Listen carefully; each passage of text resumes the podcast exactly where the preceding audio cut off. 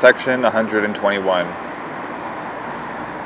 So she fared on across her silent self, to a road she came thronged with an ardent crowd, who spread, who sped, brilliant fire-footed, sunlight-eyed, pressing to reach the world's mysterious wall, or pass through masked doorways into outer mind, where the light comes not nor the mystic voice, messengers from our subliminal greatnesses, guests from the cavern of the secret soul.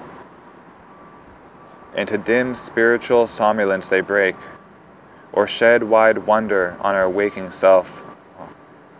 Ideas that haunt us with their radiant tread, dreams that are hints of unborn reality, strange goddesses with deep pooled magical eyes, strong wind haired gods carrying harps of hope, great moon hued visions gliding through golden great moon hued visions gliding through gold air, aspirations sun dream head and star carved limbs, emotions making common hearts sublime. And Savitri mingling in that glorious crowd, yearning to the spiritual light they bore, longed once to hasten like them to save God's world. But she reined back the high passion in her heart. She knew that first she must discover her soul. Only who save themselves can others save. In contrary sense, she faced life's riddling truth. They, carrying the light to suffering men, hurried with eager feet to the outer world. Her eyes were turned towards the eternal source. Outstretching her hands to stay the throng, she cried, O happy company of luminous gods! Reveal, who know, the road that I must tread, for surely that bright quarter is your home. To find the birthplace of the occult fire and the deep mansion of my secret soul. One answered, pointing to a silence dim, on a, ro- on a remote extremity of sleep, in some far background of the inner world.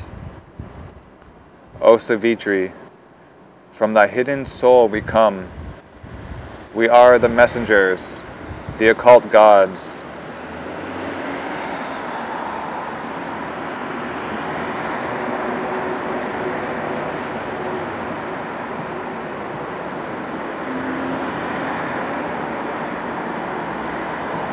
We are the messengers, the occult gods, who help man, who help men's drab and heavy ignorant.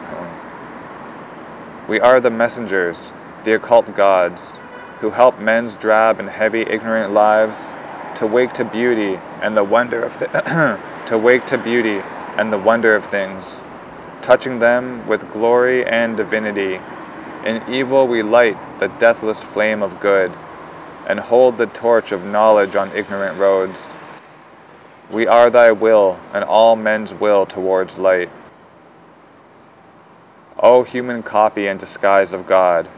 who seeketh the deity thou keepest hid, and livest by the truth thou hast not known, follow the world's winding highway to its source. There in the silence few have ever reached, thou shalt see the fire burning on the bare stone, and the deep cavern of thy secret soul.